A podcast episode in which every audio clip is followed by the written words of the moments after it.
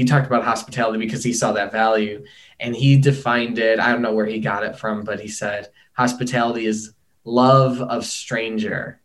And I, mm. yeah, I mean, that just, that was mm-hmm. perfect. I thought that really summed it up because I think so many churches want to be welcoming, they want to be hospitable. I mean, there's no church that you'll go to who says, yeah, that's not a priority to them. Mm-hmm. But I think it takes so much intentionality, it takes so much preparation and back work to mm-hmm.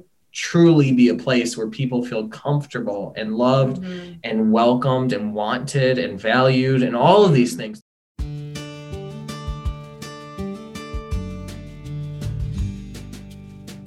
Welcome to Everything is Spiritual, a podcast from Soul Care Urban Retreat Center.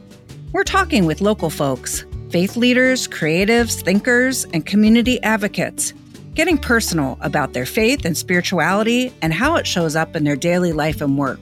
I'm Kelly Skinner, your host, and I'm sharing these heart centered conversations to invite you to become more aware that everything is spiritual and to deeply connect with what is most true and alive in your own everyday life. Hello, Seekers. Today, I bring you not one, but two guests who work in tandem to make amazing things happen.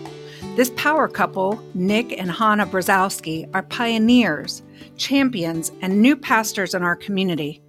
I met Nick in the spring of 2020 at Lincoln Square Indoor Winter Market, and he was making balloon animals to draw people in for conversation. And that about sums him up.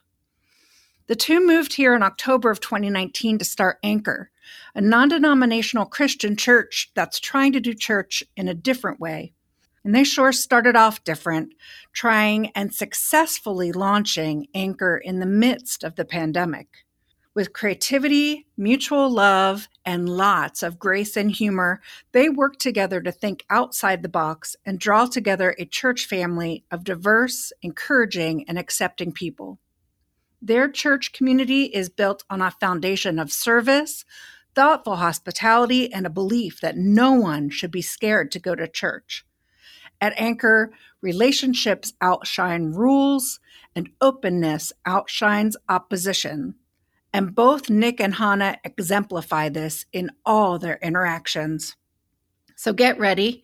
It's time to meet the founders and pastors of Anchor Church and learn more about how they complement and support one another in building and sustaining a new kind of church in a new kind of world coming up this spring is the two year anniversary of both of you leaving your jobs and your home and your life in Kenosha, Wisconsin. So, why don't you start with telling the story about what inspired you to really change direction and start a new church here? So, starting a church for me was a dream of mine just about my whole life. I could remember being a kid and our church was actually talking about what they call church planting and I was like the most excited for it in the entire church. There's a little half sheet that they gave out, like little prayer requests for what's happening. I kept it on my bulletin board. Well, the church never ended up doing that. The plan was to start like three new churches, and it fell through.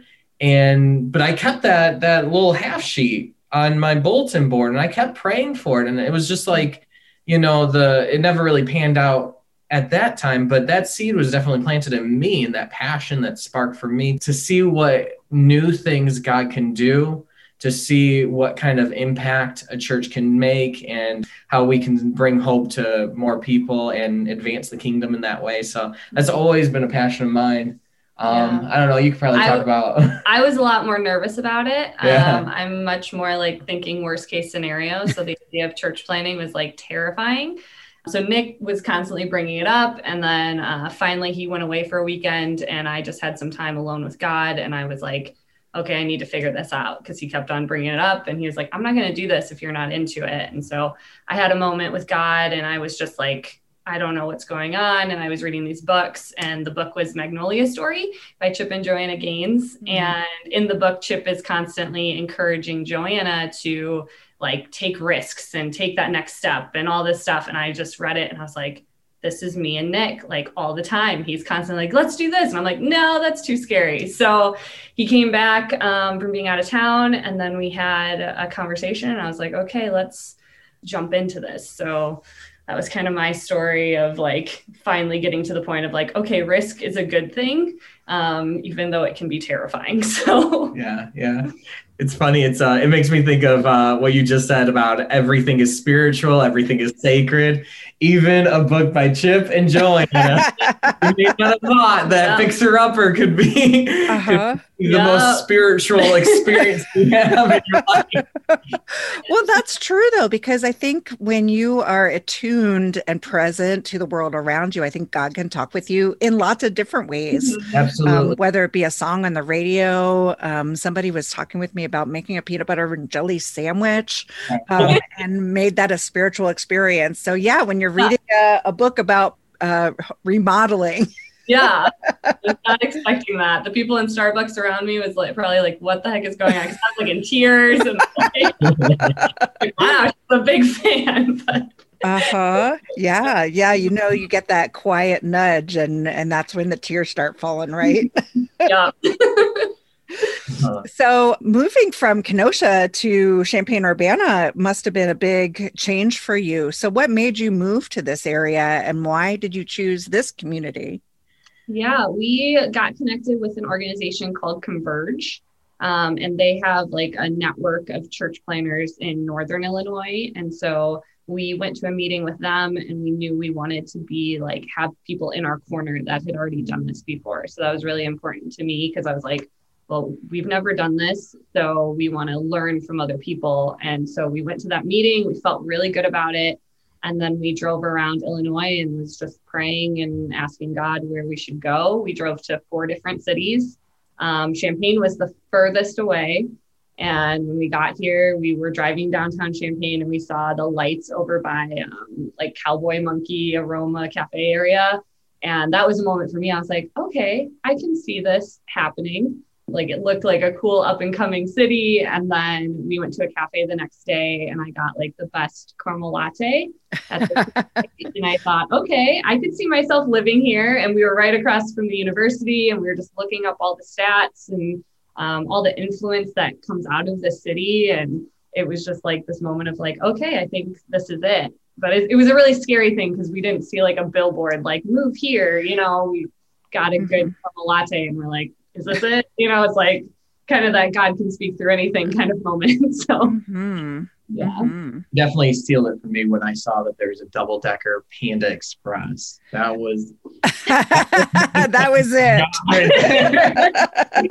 um, but uh, you know, our coach told us this is that you know sometimes when you're trying to discern God's leading, for some reason we have in the back of our minds that we think we're going to hate it that must be God. You know, God's going to send us to somewhere where we're going to be miserable, we're going to be unhappy, and that's probably where God wants to lead us. And we kind of had a moment like that. One of the cities we went into was really broken down, needed a lot of help, needed a lot of TLC. And that was the one we were considering the most besides Champaign Urbana. And we had that moment where we talked to each other. We said, well, where would we want to be? Mm-hmm. And we decided, oh, hands down, we want to be here. We mm-hmm. this is a place where we would love to do ministry and meet people and reach people. Mm-hmm. So we kind of let our desires sort of be that. that yeah. Yeah, it doesn't have to be hard, right? Mm-hmm. Like you can be delighted and do God's work too. Mm-hmm. So right. Right. yeah, it doesn't have to be hard. It doesn't have to to look a certain way. So mm-hmm. yeah, that's that's a really great notice on your part that you initially were drawn to maybe something that was going to be a little bit more slogging through it or going to someplace that yeah i'm super happy to be here and that then energizes the work that you're going to be doing so that's really great so you guys are a complete package and you do your work together as a married couple. But one of the unique things about you is that you have different strengths and you show up really, really well as unique individuals. And neither one of you is below or less than the other. So, what roles do each of you take in this ministry? Mm-hmm. Yeah. So I think in one sense, I'm more of the visionary and Hannah is more operations. I've heard that in a, a book uh, interview with the concept of predictable success. And there's three uh, kinds of leaders there's the visionary, the operations, and then processor. So operations just wants to get things done, finish things. The visionary wants to start things, gets excited for new ideas. And then the processor is somewhere in between where thinks through the systems. And I think we have a little mm-hmm. bit of processor in both of us But that's one way we complement but i feel like we're still discovering where we work and mm-hmm. um, you know like hannah's discovering more and more areas of leadership or um, mm-hmm. areas of like speaking out more so that's kind of been a lot of my role is kind of you know being the visible spotlight but we're, we're trying to push hannah into the spotlight more and more and then i'm trying to learn more uh, technical things too and more detail stuff too mm-hmm. so like I took on video editing. Um, we were kind of sharing it, and that was getting kind of hard. So I decided I'll take that on since Hannah's heading up all the social media. She's heading up all of the um, graphics and things. I mm-hmm. thought that was one thing that, I, you know, one skill I can learn because I'm pretty big picture. So some of the details and technical things intimidate me. Mm-hmm. So that was a good challenge for me to kind of learn and stuff. But yeah. yeah, all that to say, like we're we're learning, we're growing, we're figuring it out. Yeah, we're still each step of the way figuring out our roles and stuff because a lot of times we're doing a lot of stuff together. And so, like, we were talking about Easter yesterday. So, we're sitting down and talking together. And then at the end of it, we're like, okay, I'm going to take this part um, and you're going to take the other part. Like, I was going to take on, um, we're doing like a combination of the Gospels um, of the resurrection story. And so, I'm going to type that up and figure that out and then Nick was going to do like the promo, like the emails and all that stuff. So it kind of depends on the project that we're doing, but I think that's kind of where we're at right now. Um, and yeah. since COVID's so different, we haven't had church in person. We've only done one service in person, so we're still figuring that out. Like different teams and stuff that we're going to have in the future, we're still figuring out mm-hmm. where we're taking on what. Yeah, one more thing that came to mind was uh, a few months ago, we thought, you know what, we're starting to grow, we're starting to get more people. Uh, we've got to have a better structure. We've got to divide up lines better. And we just, that didn't settle right for us. And so um, we're going to hold out and be more, uh, I don't know, organic, less organized, which kind of goes against us in a sense because we're very much like planners and mm-hmm. stuff. But like, we're not going to make these hard lines just let yet just because it, feels right. It feels good to know that like we're sharing the load. Yeah, and, we're depending on each other a lot. So. Yeah, yeah. So we were gonna like say, okay, the all these areas are you, all these areas are you, and then we'll find people to be underneath us, more of an org chart kind of uh, structure. And we just thought, you know what, uh, we're not, we don't want to do that yet maybe maybe we're just in a season where we just want to have fun. Yeah. you know, predictable success talks about there's the startup phase and then there's the fun phase, and then you need more structures to mm-hmm. come along. And we're like, let's enjoy the fun phase right now. Yeah. Mm-hmm. Yeah. So, Hannah, what are your views about women's roles in ministry? A lot of more traditional institutional churches women take on more traditional roles and maybe don't have leadership opportunities or ministry opportunities, or they're a little bit more limited to family and children ministry. What's your views about where women are showing up in the church that you're working on growing and your role in the partnership that is leading this? Yeah. So I come from a pretty conservative background. And so at the church that I grew up in, it's different now, but it was very much like women were teaching Sunday school. And that was pretty much it. Mm-hmm. Uh, maybe serving lunch or something like that. Women couldn't serve communion, couldn't like do all these different things. So I had an experience a few years ago that we had like a consultant come into our old church and kind of shake things up a bit and have some conversations. And he really saw leadership in me. And so even though I was like one of two women in the room of like 15 guys, he was like, Hannah, I'm going to have you pray at the end of this meeting. And like constantly did that like the whole weekend and would constantly be like, Hannah, what do you think? And like that, like made me feel because I was a secretary at that point, and so I definitely felt like, oh, I'm just here to like serve the guys. Like I don't say much. I just write down notes. Um, and so that empowered me to think, wait, I can do more than take notes. Like I'm good at taking notes, but I can do more than that. And so from there, I kind of got a different title and really grew into that role. But then as I've taken on this new role of church planting, that's a whole different beast because now it's Nick and I as the leaders. And so we're taking that on. So I'm still investigating like where I see like women in the Bible and how they're leading there. And it's been really exciting the past couple months of just looking into like Mary Magdalene was the first one to see Jesus and how she was sent back to the disciples. Like Jesus chose women to deliver that message and the most important message in the world, in my mm-hmm. opinion. And then just seeing like uh, Joanna was like, she was another one of the women at the tomb and uh, how she was influential and helped fund Jesus's ministry. And like, um, it's just been an exciting ride to see how women were so instrumental to the spreading of the gospel and then how now in the church today we can in the past we've kind of shoved women down. It's such a shame. So i'm still investigating and seeing uh, what i think of like the title of pastor. Nick is a lot more like yeah you're a pastor you're doing this. But i'm like I'm a lot more careful. I don't know um, about that, and so I'm investigating. I'm getting there. I was talking to another uh, a woman pastor the other day, and she was kind of encouraging me in that and stuff. So I'm on like a journey with it because I come from such conservative roots, and so I want to do what I believe is right in that. I hope that makes sense. So. Yeah, that totally makes sense.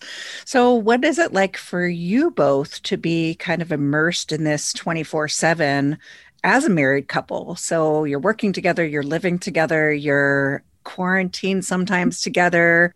What's that been like for you? Mm-hmm. Yeah, uh, we actually had a conversation a couple weeks ago because we needed to set up some boundaries. um, there was like a moment that like we were about to go to sleep. It was like 10 o'clock at night. I started venting about something and Nick got stressed out, got up, grabbed his phone. He's like, well, I got to write this down now. And he got mad at me and like so we had to set up some boundaries of like, okay, if we're in the bedroom, we're not going to talk about church. We need to do that outside of the bedroom. And we also like came up with this thing like after our groups that we have, like Nick was like texting people right away. And we discovered that I need that affirmation first before he affirms other people of saying, Oh, you did a great job tonight or something. Like, I'm like, we need to have a 10 minute conversation and just be brief. Then I'm good. And then we can go and text different people. But so figuring out those different things, it's been fun. So, so we worked together at our old church. So, but we didn't work as closely together. Yeah. Um, so I was operations leader at that church, and then he was youth pastor. So we kind of we overlap sometimes. But for the most part, we are kind of on our own. So doing this together has been a learning experience, especially with quarantine and stuff. Yeah, because like you're in your home. It's not like you're going to an office or anything, too. So yeah, just moving down the hall. Yeah. exactly. So I, I, feel like every day we're growing more in that, like when we can interrupt each other and when we can't, and like, you know, that kind of thing. And, mm-hmm. um, just figuring that out. So, yeah, I mean, we do goofy things. Well, not goofy, but like we try to protect the boundaries. So we realize it's better to send a text, even if you're in the other room, than to interrupt what they're doing. So mm-hmm. that communicates, you know, whenever you're ready, I had a question for you or whatever. Mm-hmm we'll send each other emails constantly now. We realize that's that's just helpful. If we know like we're working on something, it will get it done a lot more productively, a lot more efficiently. If it's through email, then when we're together, then we start talking about this conversation we had, and then they, you know it's easier to kind of you know something that could have been 10 minutes t- turns into an hour so mm-hmm. you know we're working through that stuff but yeah yeah um yeah in the bedroom no more talking about work mm-hmm. but it's hard because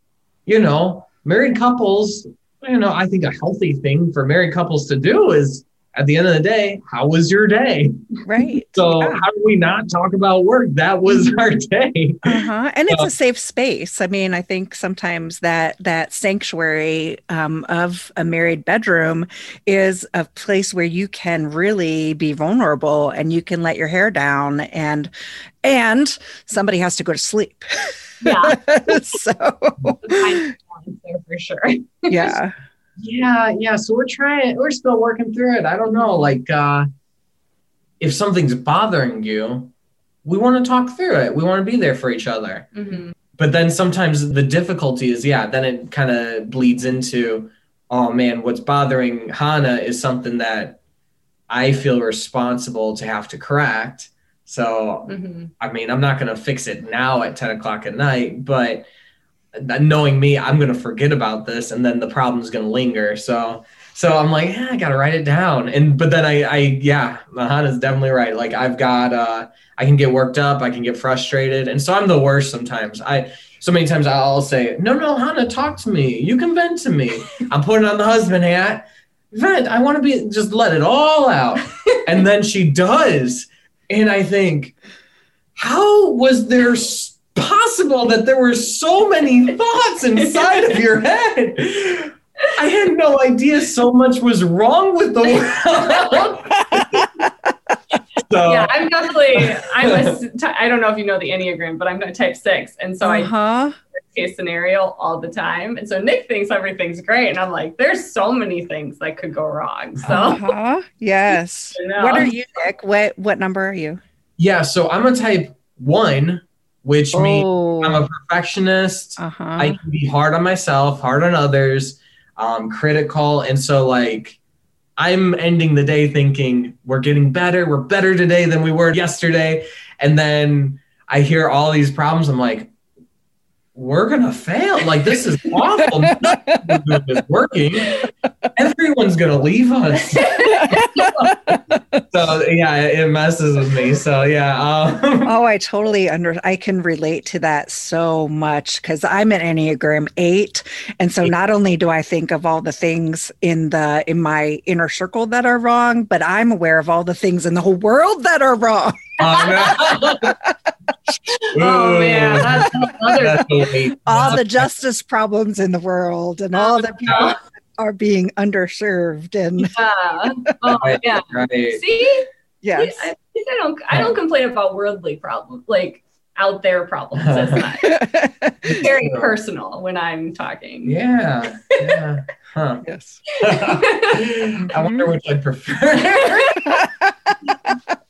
Plus, women are just caretakers in general, so we have to think about some of those things and yeah. and all the all the people that need to be be served and taken care of and and happen so and that's actually really great transition because one of the core values of anchor and um, hannah also mentions it in her bio on the website is that connection through hospitality and so what does hospitality mean mean to you both? Yeah. Um, I like what Britt said.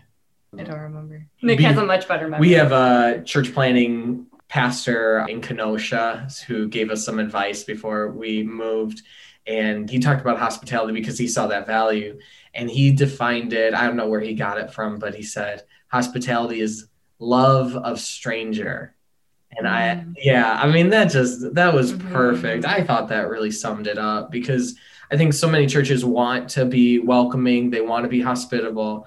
I mean, there's no church that you'll go to who says, yeah, that's not a priority to them. Mm-hmm. But I think it takes so much intentionality, it takes so much preparation and back work to mm-hmm.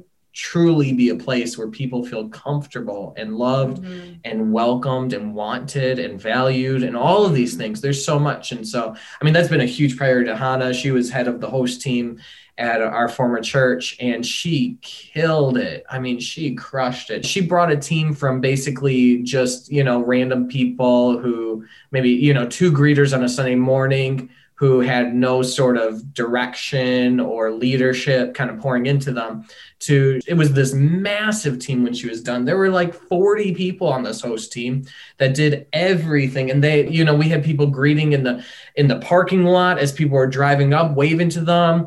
I mean big smiles people would remember people's names and track it down and say, you know, try to, you know, find them the next week and say hello and see how they're doing. You know, I mean, it was just a world of difference, transformed the culture of our church and even the team itself. Like, I, I just was so impressed. Hannah would have um, team members talk about how much this team has become a family to them mm-hmm. that like a team that was there to show hospitality and welcoming people um, became like this place that helped them belong. A guy who had been a part of the church for 10 years always saw that church as his brother's church until he joined the host team and he's like, wow, I feel like this is my church and my family now. Mm-hmm. So I, I, was just blown away by everything Hannah was able to do. So that that was uh, definitely a priority going into uh, mm-hmm. uh, Mm-hmm. Yeah, and so now since obviously we haven't had services in the same way, now my whole plan is ru- like was ruined because I was like, oh well, I'll do host team and that will I know how to do this, you know, like, and so now it's like, oh well, we need to be hospitable in, in different ways. So that might mean texting people and seeing how they're doing, how we can pray for them, or um, you know, inviting them to a group or saying that we miss them, like that kind of thing. It's also like during the culture of our groups is making sure that people can like ask questions and be comfortable in those groups too. Mm. And so hospitality during a pandemic has been very different than a hospitality yeah. before. And so um, sending cards or um, I sent like Galentine's cards out to the women in the church like last month. And so just a little thing just to say, hey, I care about you. I see you, you know. I think just those little touches are really important. And so we actually like Nick got a text the other day from a guy in the church and like we sent him a thank you note and he was like, You guys are some of the most caring people I've ever met.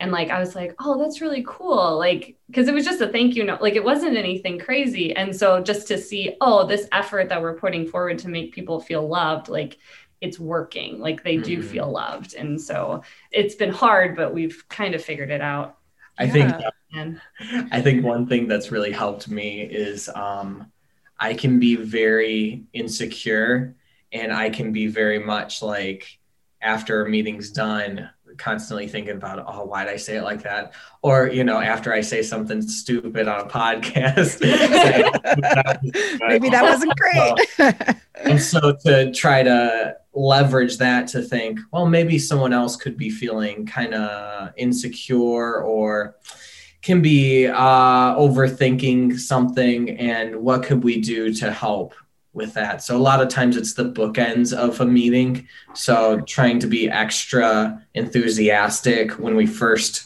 greet somebody, when we first meet them. And then at the end, you know, thanking them for their time.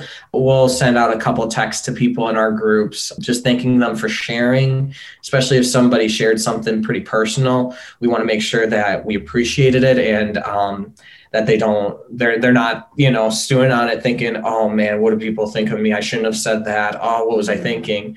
Um, but to really honor that as as a sign of strength and not something that they need to feel bad about. So yeah but I, I think it helps when i realize just how my insecurities can actually become a little bit of a, a leverage for what others might need. Mm-hmm. yeah. yeah it's like looking at yourself in the mirror and then seeing all the people behind you in that mirror too um, and so, if you can see yourself with honesty and vulnerability, you can see those same traits and characteristics in others.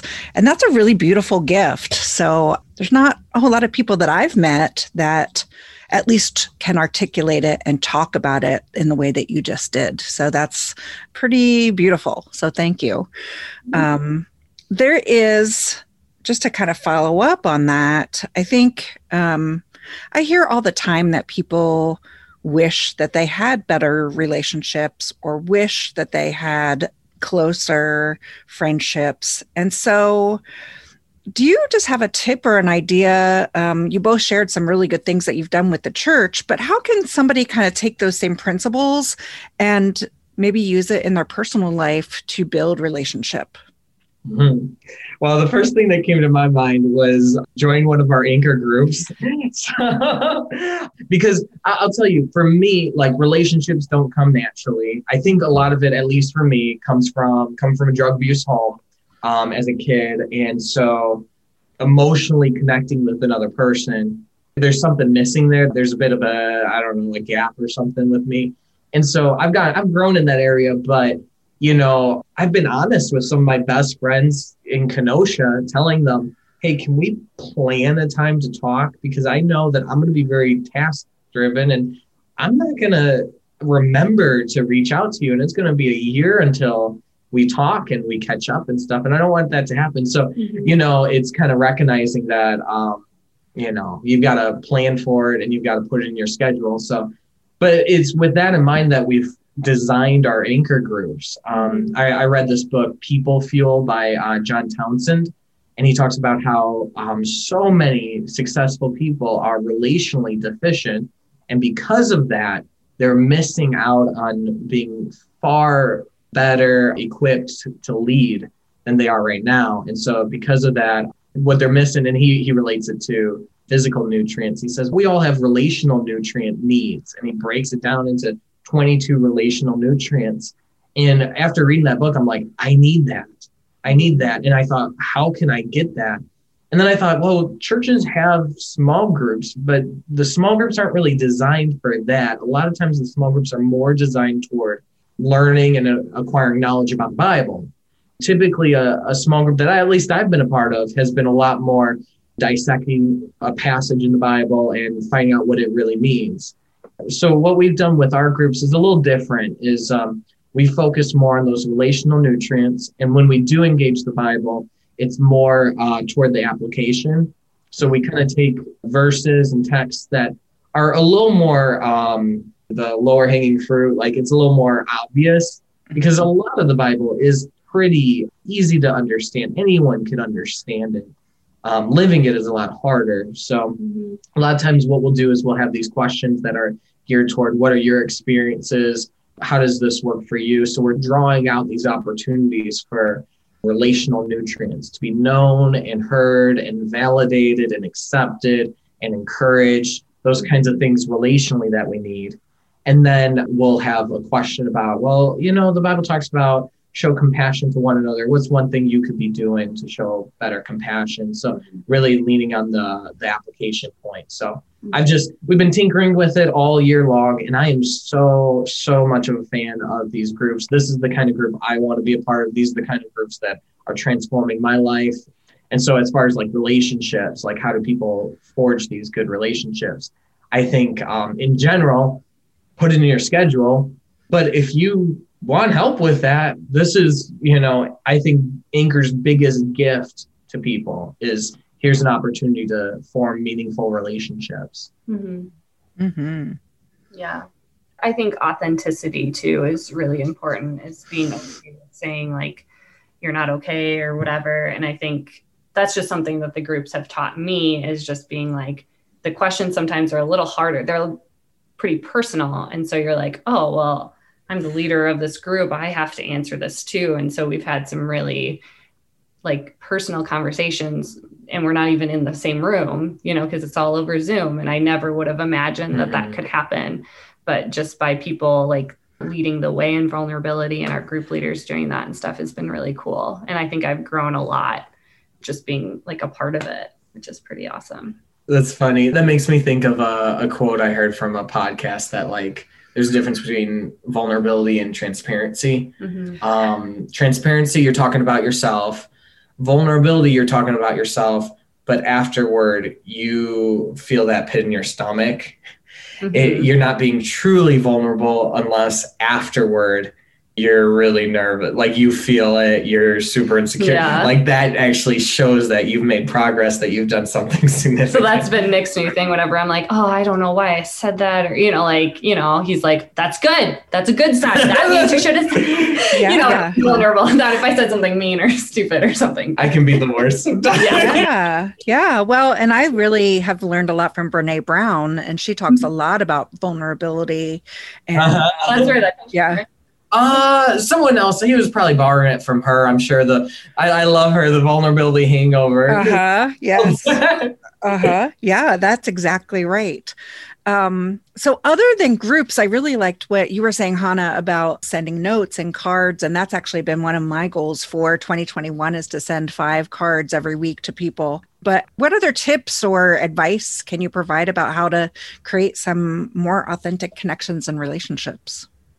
Another way is like appreciating people which kind of goes to the notes and stuff but like texting somebody after you're hanging out or something like that and be like hey just so you know like i really appreciated you hanging out with me tonight like i think that's really needed and sometimes we take people for granted Mm-hmm. We just oh, they're always going to be there or whatever. And I think moving to a new city and stuff, I've definitely realized like friendships are super important and trying to invest in those friendships and stuff. And so I think texting somebody after hanging out and I mean, Nick was kind of talking about that too of just like they might be feeling nervous. Like maybe they feel weird, and I want to make sure that they know that I appreciate them for like being a part of my life and stuff and never like just taking them for granted all the time because I think we can do that a good amount. So I think that would be mine. Or I mean, I invite people to coffee a lot just to talk. And so that's just how I do it.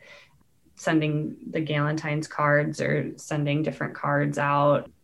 I don't know. One of my friends was starting a new job the other day. And so I dropped off like a little plant at her house and was like, just just for your new exciting step in your life. Like taking note. Um, I'll put like if I hear that something is going on in somebody's life, I'll put like an alert in my phone so that I re- remember. Like I think that like if somebody shares, oh, I'm buying a new house or I'm doing this or like taking a new big step in their lives, mm-hmm. I want to be there for them in that moment and just like say, hey, I actually thought of you today.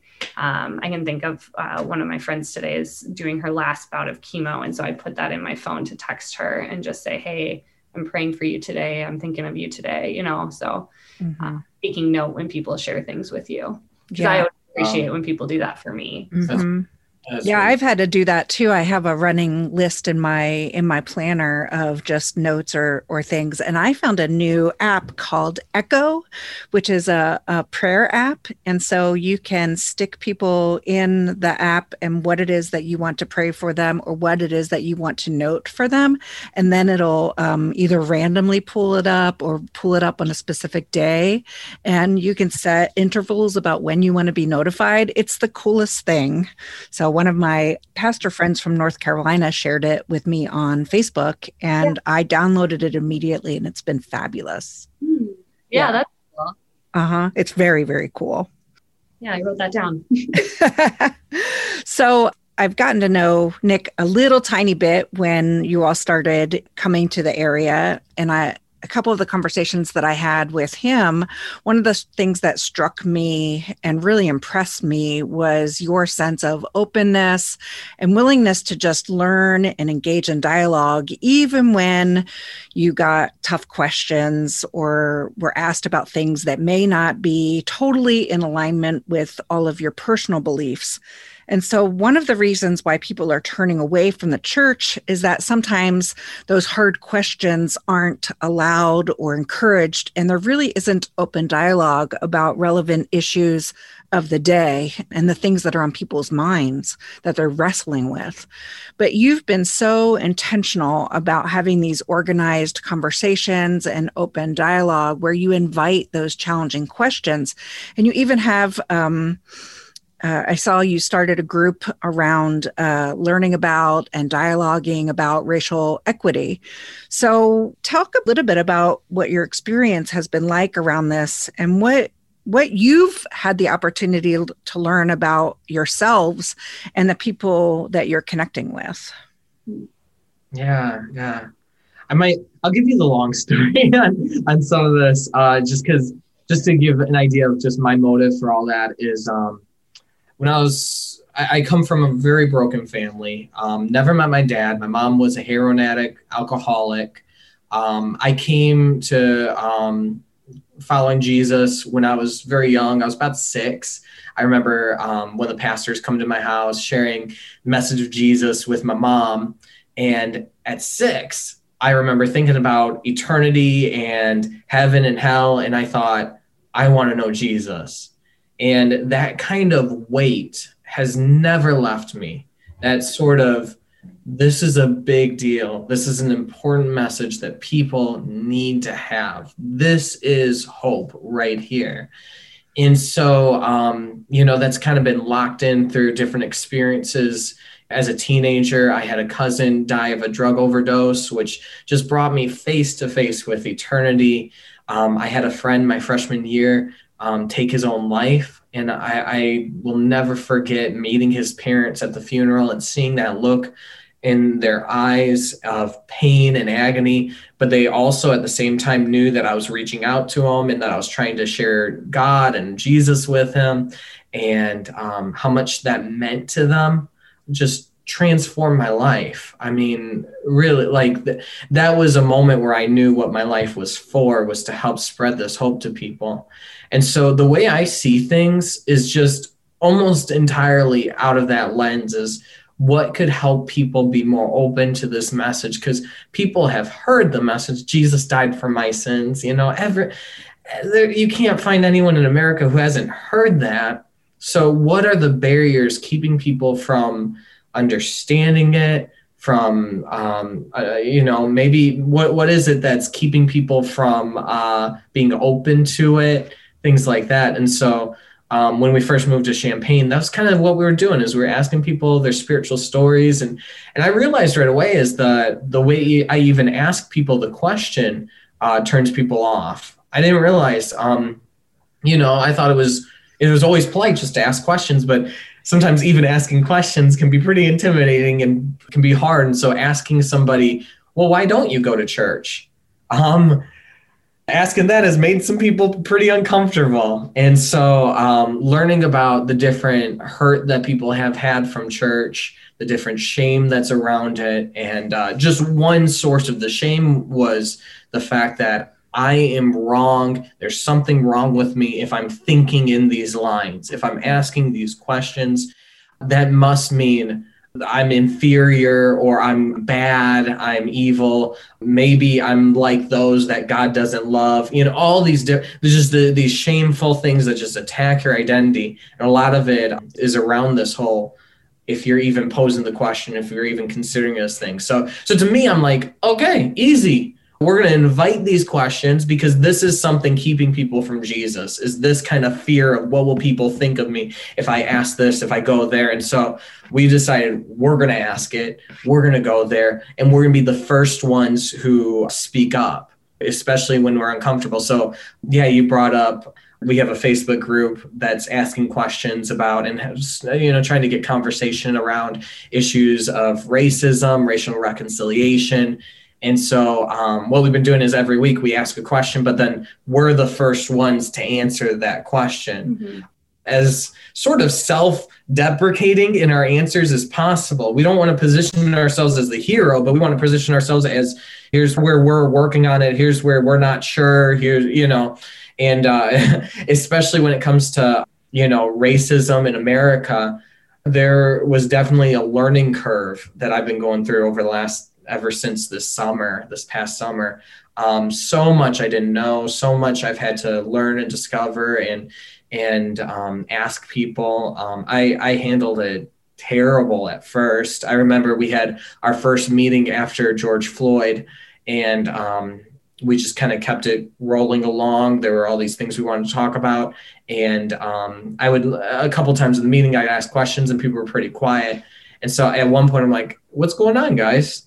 And somebody just said something that really stuck with me. She said, um, You've got to be aware that for a lot of people right now, it's kind of like we're in the midst of a funeral. And me just trudging along business as usual was so insensitive to what a lot of people were experiencing.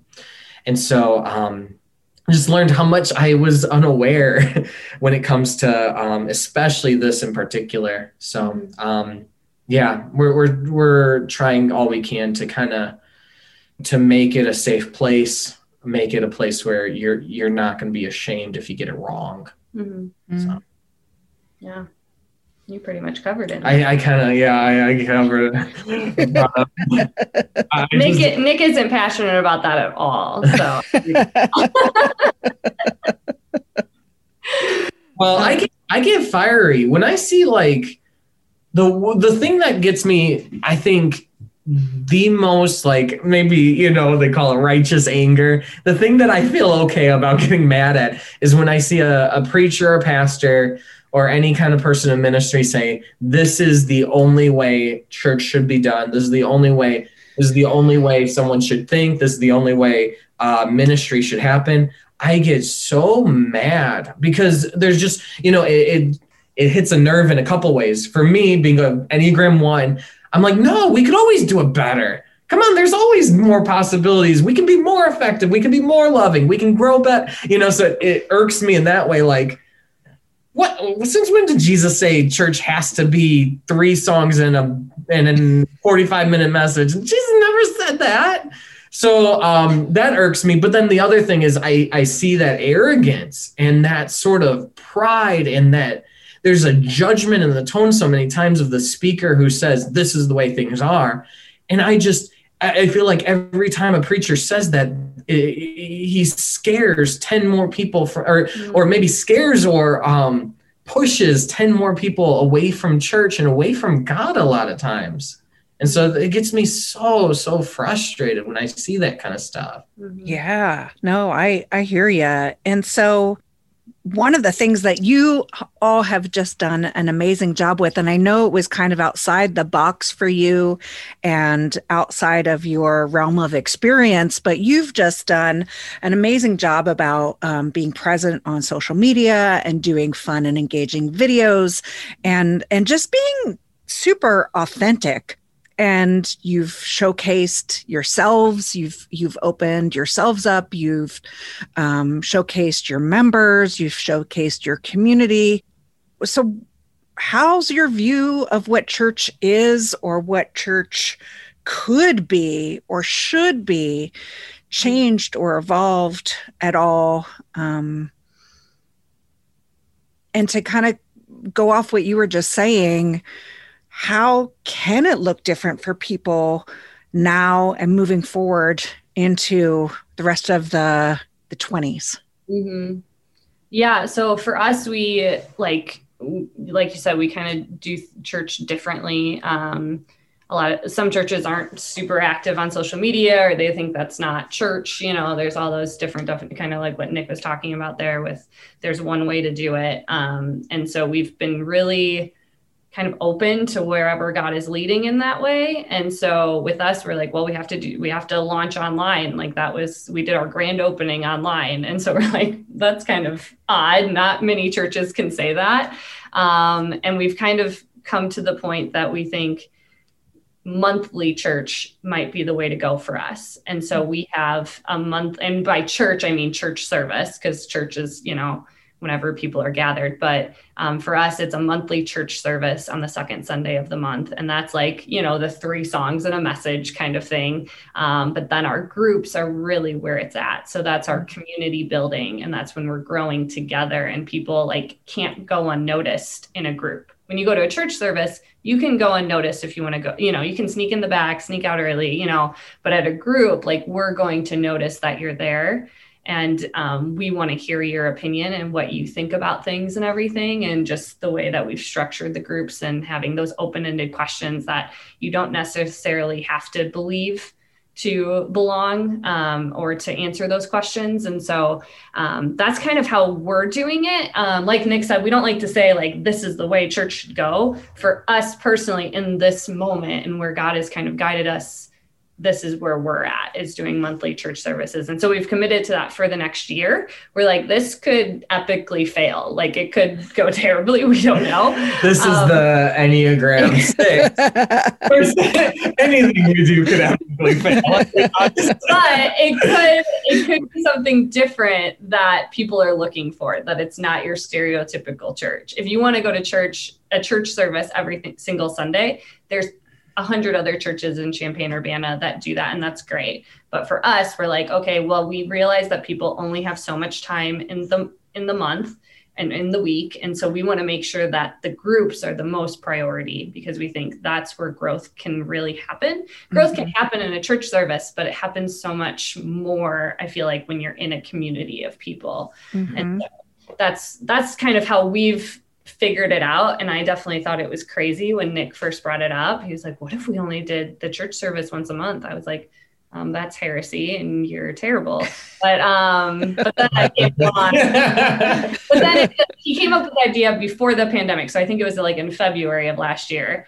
And then March happened. And then I was like, this might be happening anyways. Like uh-huh. this definitely where we're leaning towards. So, mm-hmm. yeah. yeah. And I think it's a really good combination of things. Your church service is a little bit more audience you know i'm watching somebody else do something and i might be taking some of that in but i'm not necessarily participating and your groups are very much um, in it and wrestling with it together um, and then i also for me, I've taken on some more personal Sabbath practices with myself and my family. And so I like that individual component of silence and stillness and rest and communion on a more personal level with God. So um, I think there's a lot of different, I love that philosophy of there's a lot of different ways that church can look like, um, both individually and in community. And, um, and I think that's, admirable of you to kind of look outside the box or um, and see see what other ways it can look like and make that off- offering mm-hmm. yeah so how has tackling this humongous project with so many unknowns um, and the challenges of covid and and just being in a new community there's there's just a lot of uncertainties and unknowns. Um, how has it affected you individually and a couple? How has it affected your marriage, your faith, your view on leadership, and just you as a person? Well, even just as you're asking that question, I could feel my heart beating a little faster, a little harder. Like, yeah, that's just been a real battle all year long is dealing with the uncertainties, dealing with uh, the constant change and challenges. Um, and so we, we kind of take it one step at a time. I don't know if we've, we can say as experts that we have figured it out, but you know, there, there are a couple practices that we've been doing to just keep ourselves like being centered through it all. You know, every week we'll journal. What are the wins? Where, where we see God working? Big and small, you know, we'll write out like, hey, we played basketball today and just played a pickup game of horse. That's a win. That's pretty cool. That's fun that we get to do that. Mm-hmm. But then we have some other just really incredible stories we get to tell of life transformation and little marks of like, wow, I think this person is hugely impacted by this ministry and mm-hmm. that's incredible and it, it, just brings us to the place of like god is working mm-hmm. it's incredible um, yeah. we keep our um, anytime somebody will text us or maybe post something online that moves us and encourages us a whole lot um, we'll print it out and tape it up on our wall in our office so we have a whole big tape i know your listeners can't can't see it. oh, that's awesome. There's about 20 different things that are taped up on the wall, big and small, that um, are our testimonials or our words of praise and encouragement and celebration and how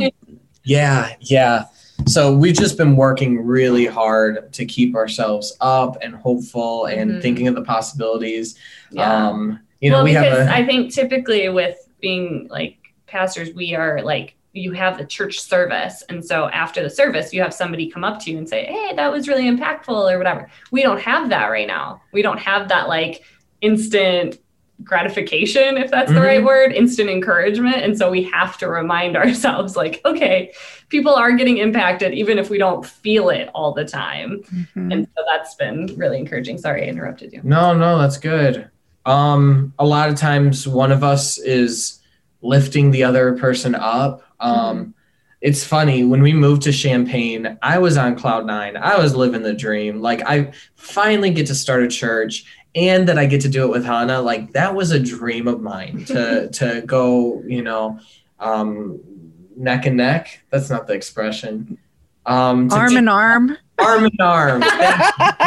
yeah, like competitive. yeah, yeah, arm in arm was that's that's the one. Um, it was a dream of mine to be able to do this arm in arm with Hannah, and so I was so happy. Like I would end the day thanking Hannah that she took this risk with me.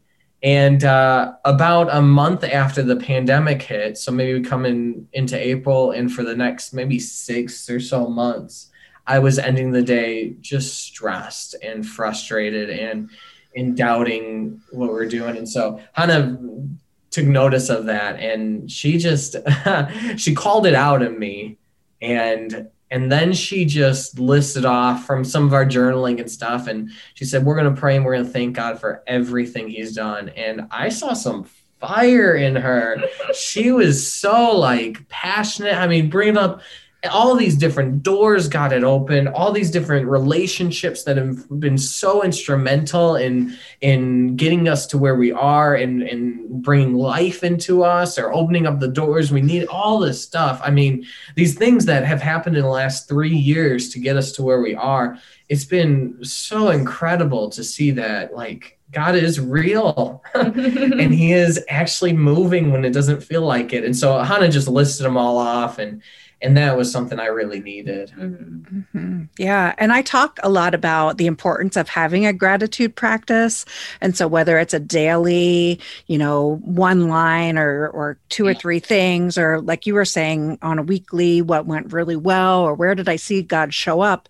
And I I love that when you're at your lowest, going back and reading over and calling out, saying out loud those things that you wrote down and remembering them and really, really getting back into that moment, getting back into that feeling, how much you were enjoying that and seeing that. And it can shift your mindset. So good for you hannah uh, for thinking about that and doing that and being able to lift Nick up. And it's just so incredible that you both work in such partnership that you can reach down when one's down or one's fearful and the other one can pull you up. And, and what a blessing it is to have the two of you together and seeing how that works. Yeah, it's not always easy though. I don't want to paint a picture of. Well, like, no. we did a, a video back in like March of, or April of last year that we did our top five fights during quarantine. So yeah, you want to see that. Maybe we'll link to that to show the other side too.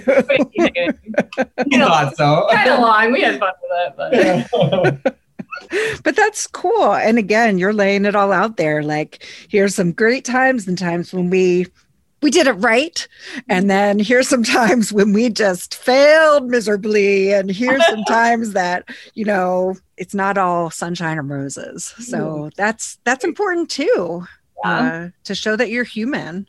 Mm-hmm. Yeah. Even in your leadership. I think sometimes our spiritual leaders, we put them on a pedestal and we think that they do no wrong and have no struggles and uh, have it all together and know exactly what's right and don't struggle with sin and don't struggle with doubt yeah. and don't struggle with the same things that we all do. And you're so transparent about the good things and the challenging things. Um, and and that's real leadership.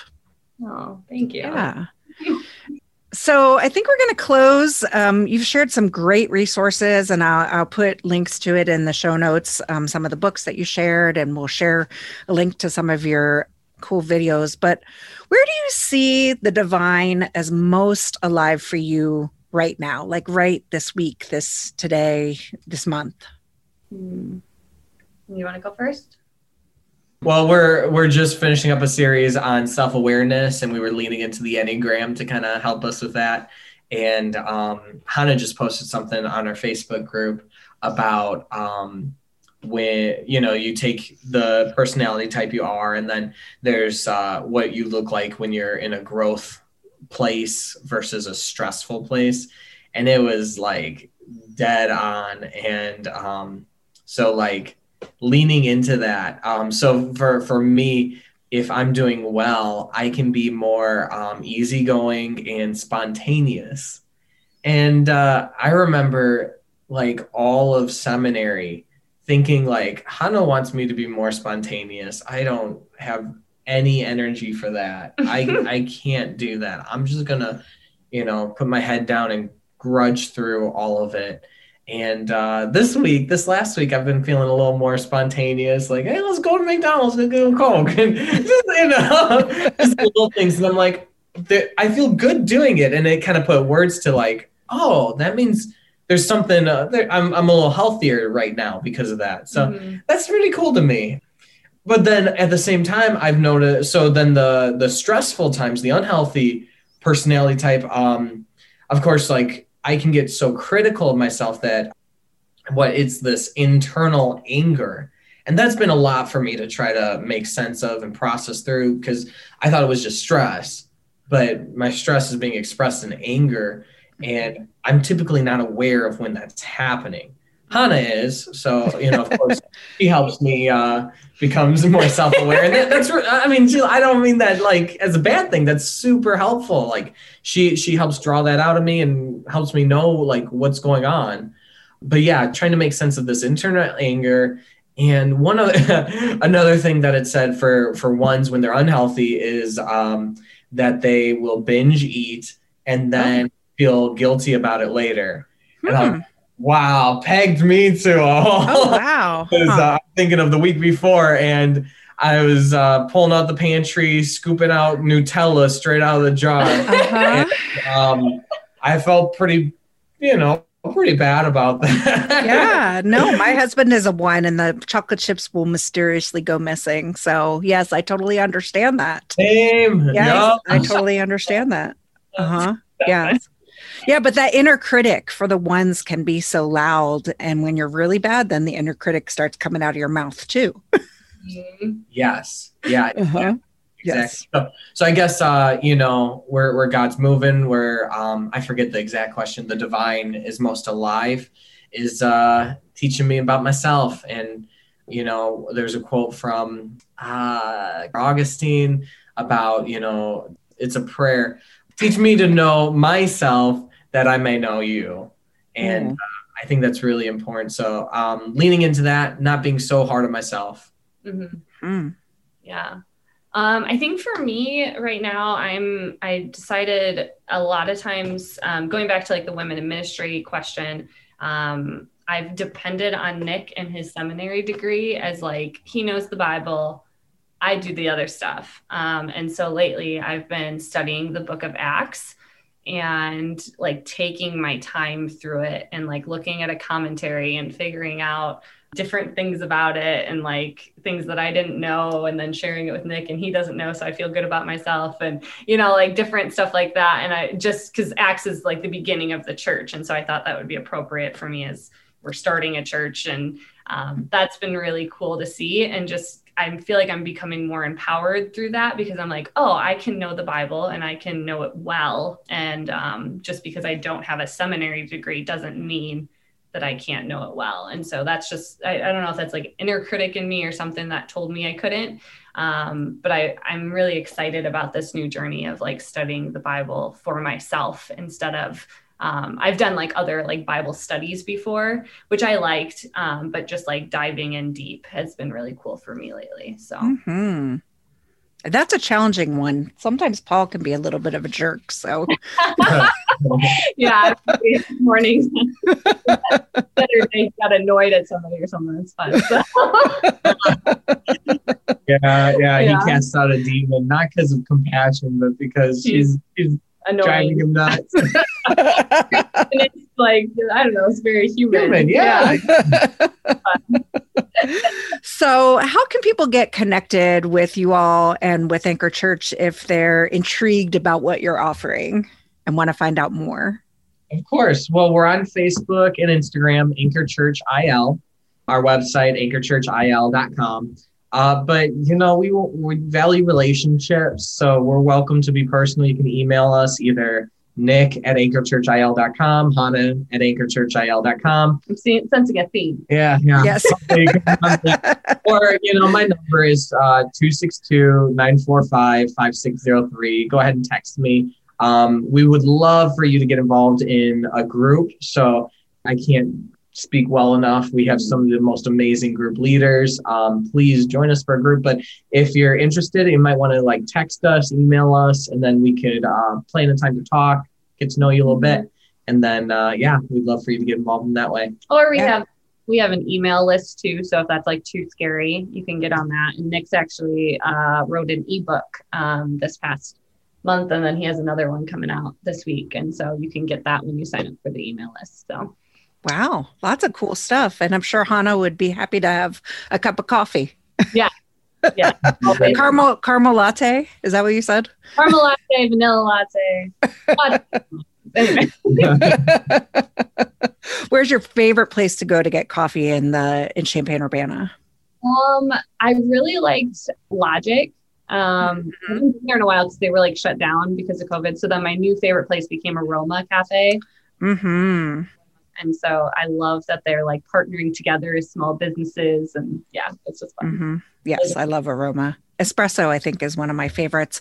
And my husband and I have been going every Saturday to Art Mart for our Saturday morning coffee date. Good one, too. Mm-hmm. I love I forget about Art Mart sometimes because I think mm-hmm. it's like a store, but they have coffee too. They have coffee and the best pastries. So you can get coffee and flaky croissants and um, good spousal conversation. Your croissant. Uh huh. Yeah, they don't even charge you extra or anything. we bought cheese there for a date night one time. I remember they have cheese too. they do have cheese and wine and charcuterie if you're into that, and all sorts of treats. good places to get cards and gifts too. Yeah, they have so much. I love that. It's like four stores in one. I feel. Uh huh. Yes. Yes. Well, thank you so much for spending some time with me and with our audience this morning and just opening up yourselves and your hearts and and sharing and laughing. This was just so much fun talking with you and and I really appreciate your time. Of course. Thanks thank for having us. Yeah. Yeah, and we'll talk soon and and if you're interested in Anchor Church, or learning more about Nick and, and Hannah and their journey and their thoughts and, and all the wonderful inspiration and knowledge that they have to share, definitely reach out to them because you won't be disappointed and you can have cool talks like this too. So thanks a lot, guys. Thank you for listening to Everything is Spiritual and taking time to nourish your soul. Tune in each week for a little community and a lot of conversation or subscribe in your favorite podcast app so that you don't miss our next episode. For more resources around spiritual exploration, restoration, and transformation, be sure to sign up on our mailing list at experiencesoulcare.com. Visit our website for information on retreats, workshops, and services from our partners. Or better yet, come visit our welcoming space in Urbana to say hi and get a steaming cup of tea.